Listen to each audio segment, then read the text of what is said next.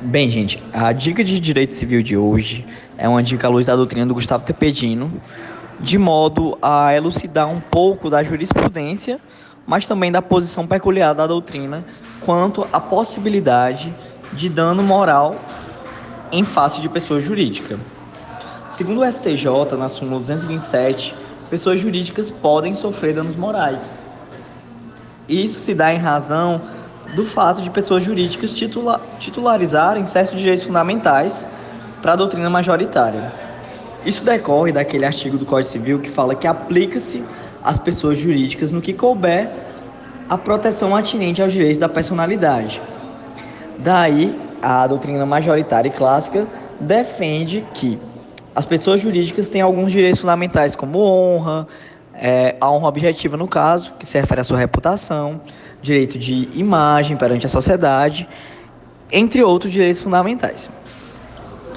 Ocorre que uma parcela da doutrina minoritária, mas de grande influência na UERJ, e encabeçada por Gustavo Tepedino, defende que é incompatível com a pessoa jurídica essa ideia de dano moral.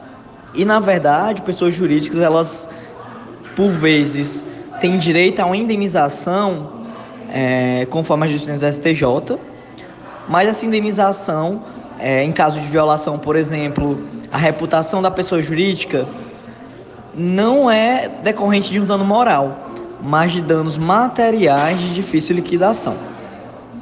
Em síntese, gente, o Gustavo Tepedino ele diz que não há um dano moral atribuído à pessoa jurídica, e sim danos materiais de difícil liquidação ou de impossível liquidação, de modo que, por razões pragmáticas, o STJ editou essa súmula. Mas ele critica essa súmula 227 nesse ponto. E por que o Gustavo Tepedino fala isso, gente? Porque para ele, é, subjetividade e personalidade não se confundem. A personalidade tem uma dimensão objetiva e outra subjetiva. Na dimensão objetiva, há uma série de direitos da personalidade emanados do núcleo axiológico da dignidade da pessoa humana.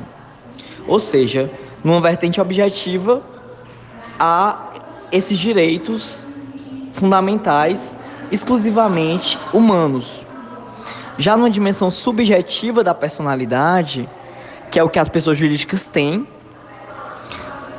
chamada por ele de subjetividade, se refere à aptidão de contrair direitos e obrigações enquanto sujeitos de direitos.